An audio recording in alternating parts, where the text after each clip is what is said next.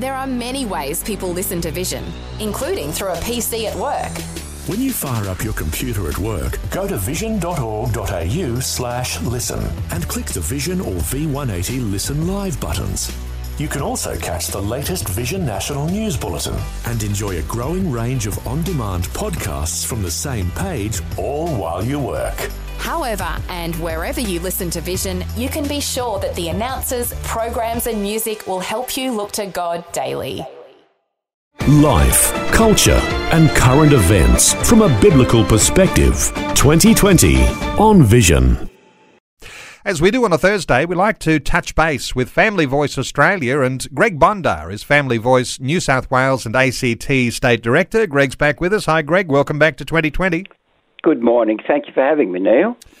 Hey, Greg, let's start with uh, your thoughts on what's transpired over these past couple of weeks the George Floyd protests, uh, our understanding here about uh, race, and I know you've got thoughts about a biblical view on race. Uh, give us your insights into what's been happening with the George Floyd protests. Yeah, thank you, Neil. Um, look, we, we would have to really admit that the protest we've we've, we've seen in America and uh, London and and now Sydney, Melbourne, has really brought to to light the the issue of racism. Now, I want to make it perfectly clear that uh, uh, racism in in its various forms has been has really been a plague on humanity for thousands of years. It's nothing new. Uh, I should also make the point that uh, biblically, for me, uh, we are all from God's people. And in that respect, we have to be very careful how we address the issue of the George Floyd incident. One of the things I want to make perfectly clear also is that uh, I, I, think the whole issue of George Floyd defies secular solution. In other words, we have to take a biblical approach because um, uh, race is not one of those topics that you have over a dinner table. It always causes division, it causes argument. So our approach would be more of a um, more of a biblical approach. Uh, we have to respect the dignity of every human being made in the image of God. We also have to make sure that uh, that in, in, in, talking about the George George Floyd situation, that we're very very careful to ensure that we're, we're not just isolating the blacks. I mean, you know, there are talks of uh, black deaths in custody, um, a certain amount of figures being bandied around. But I should also point out, Neil, that uh, it, deaths in custody, I mean, there were two and a half thousand uh, non black people that have died in custody. So it's not just a black issue, it's, it's generally a, a, a social issue. So we need to be aware of that. And, and in that regard, I think we need to make the point that the George Floyd issue has really been overtaken by political division, and and in that regard, I think we have to be very careful how we handle it as Christians and how we handle the, our approach to racism as Christians as well. Interesting, isn't it, that there are those who are on more an, an anarchy side uh, when it comes to these protests, mm. capturing the emotions of a nation and around the George Floyd issue, which has been so important. And then as a Christian, you want to say, yes, of course, we want to support black people, and uh, we don't want to see uh, people with their knee on the neck of any race or any single individual person. And so uh, we want to be we want to be able to be uh, able to issue our own thoughts and our own opinion there, but we don't want here's the interesting thing here, Greg, to to align ourselves with the looting and the violence and the destruction and the others that have died as a consequence of those destructive things. And so, as you say, as a Christian, somehow or other you've got to get above the fray uh, without taking sides and uh, look at a God's eye view and actually form a a Christian opinion here as to what's happening. What are your thoughts around the idea of of the fact that we we have a real role to play here? Because as the church, where as uh, we've been saying in uh, earlier conversations, you know, God is color blind. He's not looking at race, uh, skin colors. Uh, there's one human race, and so from that point of view, we need to, as Christian believers, be able to look for solutions that come from above ourselves too, where God comes from.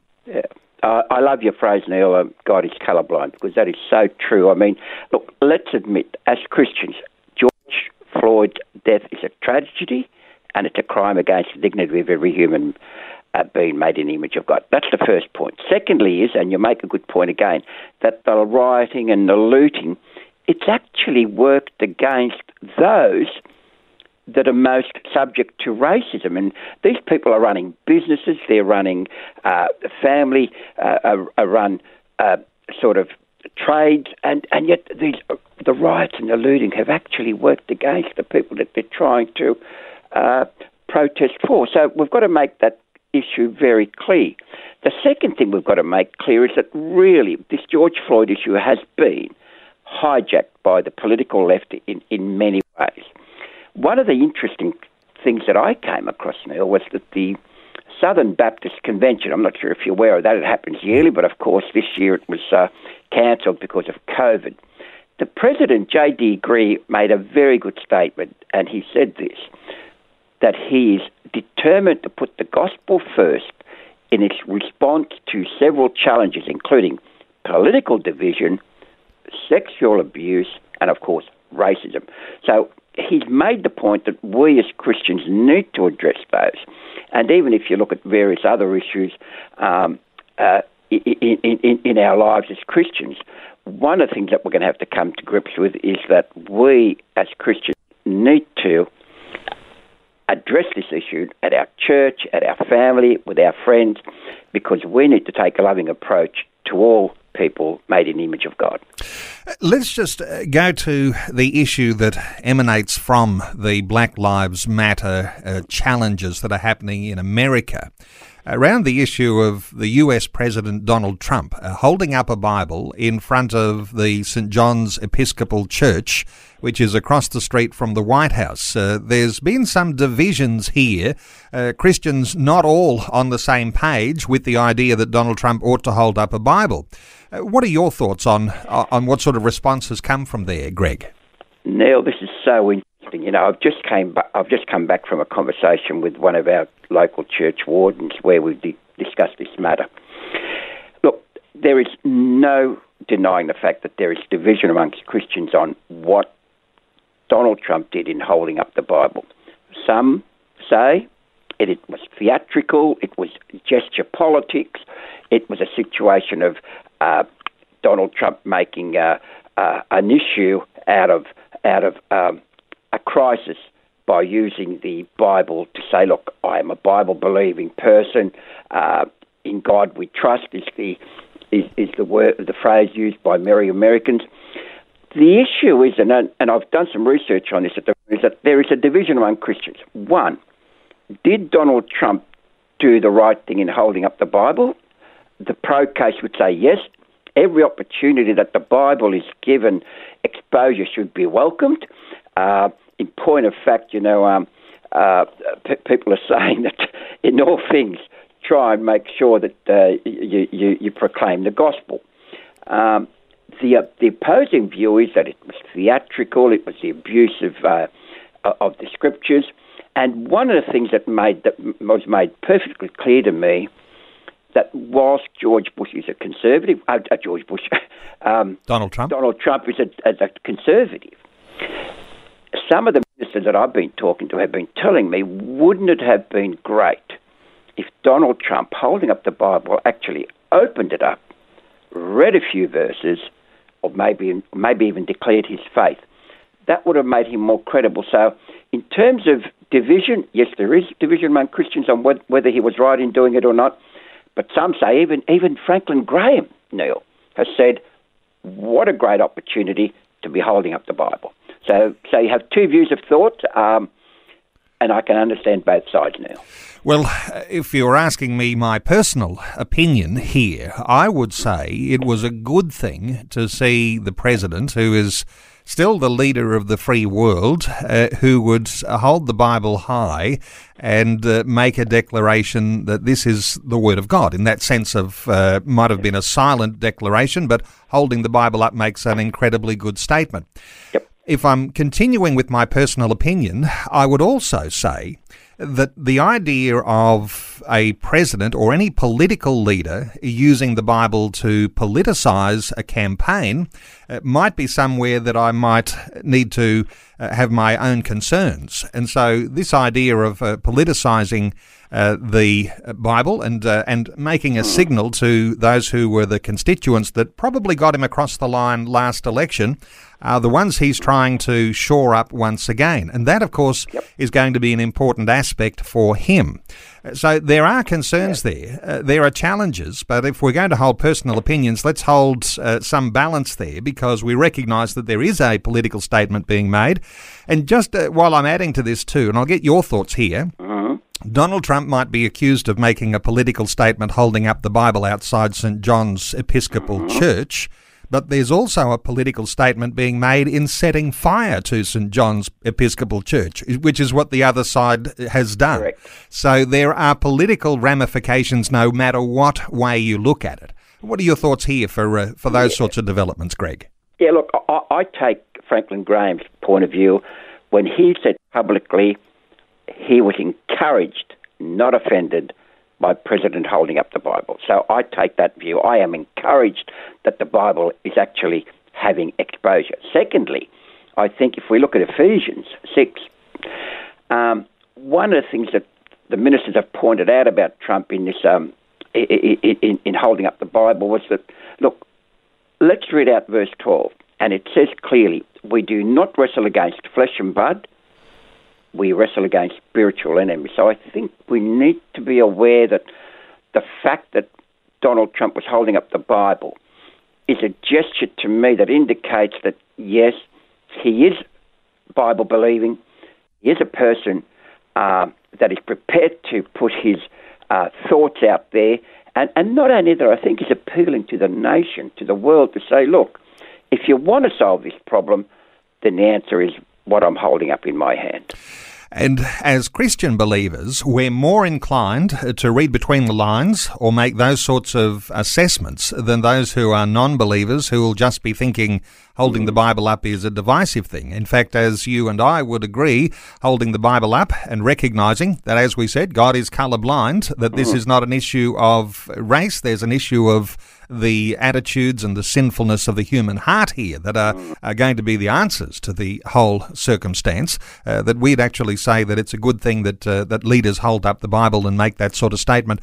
Hey, just quickly, uh, you've also been talking, Greg, about the common ways that churches are reinventing services. Uh, there have been all sorts of uh, issues around lockdown. There's calls for churches to be reopened. Uh, what are your thoughts about the way that churches have been responding and adapting? Well, Neil, I have to tell you, I have such, such a diversity of views on whether churches should open or not open. I actually wrote an article in Spectator Australia, the magazine, where I made the point let's not rush back to open the churches, but by the same token, we need to give every opportunity for people to share in witnessing their faith. And that includes, you know, sharing uh, your faith at a at a morning tea after church or beforehand or whatever. But that said, here here is what churches are doing at the moment, Neil. Number one, they're looking at how best can we get our people back under COVID nineteen. The first thing they're doing is how can we rearrange the seating pattern of our local church, whether it's pews or whether it's uh, uh, chairs or whatever. How can we re- rearrange the seating patterns? Secondly, some churches are adding what's called overflow rooms. In other words, they're having rooms where they're set up TVs or whatever the case may be, and allowing their congregation to attend via additional rooms apart from the church proper. Thirdly, what they're doing, Neil, is they're now having maybe two or even three services in the morning 8 o'clock, 10 o'clock, and maybe even an, an 11 o'clock or 12 midday. And some, fourthly, are doing night services now. okay, we've got a congregation of, say, a thousand. Uh, we can do two or three services in the morning, maybe two or three at night, or whatever. And finally, uh, what the churches are doing is saying to, and the smaller ones in particular in some cases, are saying to their congregation, let's alternate. In other words, we'll have the first 25 come to church uh, at 8 o'clock and then the next 25 at 10 o'clock or whatever the case may be. So, so they're alternating, they're adding extra services, uh, and also arranging seating patterns. So there's a number of alternatives that churches can look at to get the congregation back to declaring their faith uh, in public. Well, great insights. And I know that it's not an easy thing to reorganise when you have a larger church. Mm. And uh, staying within the regulations, as most churches will want to do, and uh, as I'm sure you would advise. Uh, but the uh, the idea of uh, of doing it a little bit going the extra mile, creating the extra services, adding the overflow rooms, uh, changing the seating patterns. I know that a lot of church leaderships are going through that and uh, trying to make sure that they can plot and strategize for the best way that they can be effective for their community.